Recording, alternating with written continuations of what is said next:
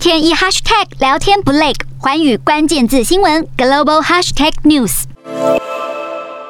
东南亚大头条，先来关注到缅甸军政府持续在国内施以强权统治，上个礼拜更表示将处决绞死前国会议员等民权人士，成为缅甸几十年来首次判出司法处决。而这项决定引发了西方国家的挞伐，其中法国驻仰光大使馆在声明中谴责，并称缅甸军政府是非法军事政权，让军政府极为不满。好，军政府对于非法政府的描述表示极度愤怒，并警告这可能威胁到缅甸与法国的双边关系。而军政府在外交关系上也与澳洲、英国有交恶的记录。面对西方政府的外交冷落，缅甸军政府因此也转向俄罗斯和中国寻求支持，而为了要讨好这些盟友，甚至赞同俄罗斯入侵乌克兰，表示此举是正当的行为。